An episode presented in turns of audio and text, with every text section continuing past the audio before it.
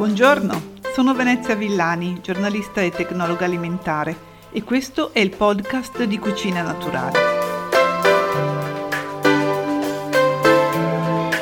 Chi mangia il pesce spesso già sa che dovrebbe consumarlo due o tre volte a settimana, però si tende a mangiare sempre gli stessi. In Italia per esempio sono molto amati l'orata, il salmone, il merluzzo, il tonno in scatola. Poi sul pesce più che mai ognuno ha i suoi gusti e le sue passioni. Ecco, oggi parliamo della scelta del pesce dal punto di vista della qualità e anche del suo valore nutritivo.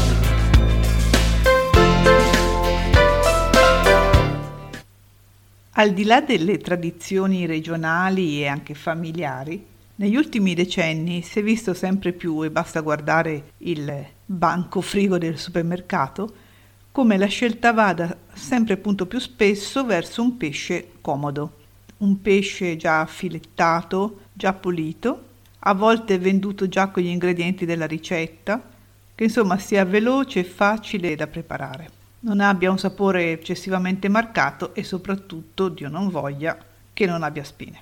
In effetti, se si va a vedere il prezzo al chilo di alcune di queste preparazioni, si arriva a valori alti.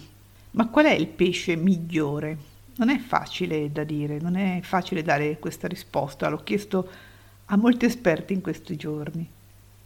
Sicuramente un elemento è dato dall'abbondanza di quel pescato in quella zona, dal fatto che sia un pesce di stagione in quel momento, per cui che possa essere pescato in abbondanza in quel periodo dell'anno.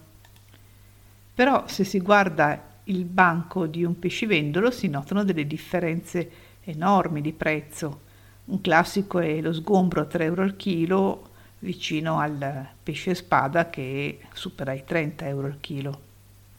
Queste differenze di prezzo poi non sono uguali ovunque, cambiano a seconda delle zone, anche dei paesi.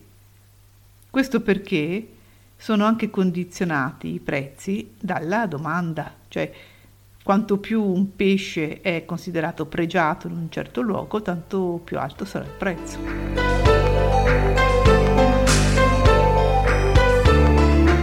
Che cosa conviene scegliere allora?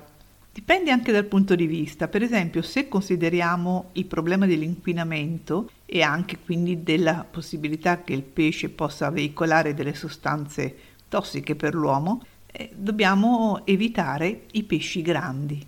Questo perché sono alla fine della catena alimentare e nei loro muscoli si è accumulato il metilmercurio che è un metallo pesante tossico per l'uomo.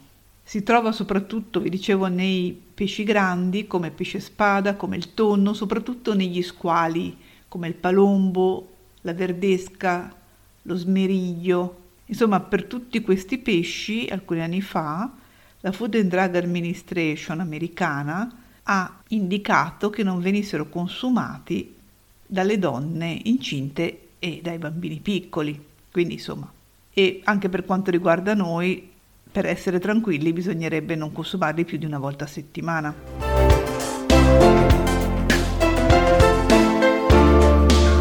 Dove puntare allora? Al pesce azzurro, di cui si parla sempre bene. Alice, aguglie, sardine, sgombri. Già sento qualche voce che dice ma il pesce azzurro è grasso. Uno sgombro è grassissimo, la sardina non ne parliamo. Ma avete idea di quanto sia realmente grasso il pesce grasso? Adesso vi faccio qualche confronto. La sardina è grassa come wafer, sul 15%, lo sgombro come una ricotta, sul 10-11%. Per dire la mozzarella è sul 20% e il parmigiano sul 30%, quindi comunque sono alimenti non troppo grassi e molto probabilmente meno grassi di una merendina o di un dolcetto, diciamo la verità. In più questi grassi sono i famosi omega 3, grassi che hanno molte valenze dal punto di vista salutistico, però qui lascio la parola alla nostra Barbara Sprea. Concludendo, non è il prezzo che fa il valore del pesce, questo è un concetto molto importante, né dal punto di vista tossicologico né dal punto di vista nutrizionale.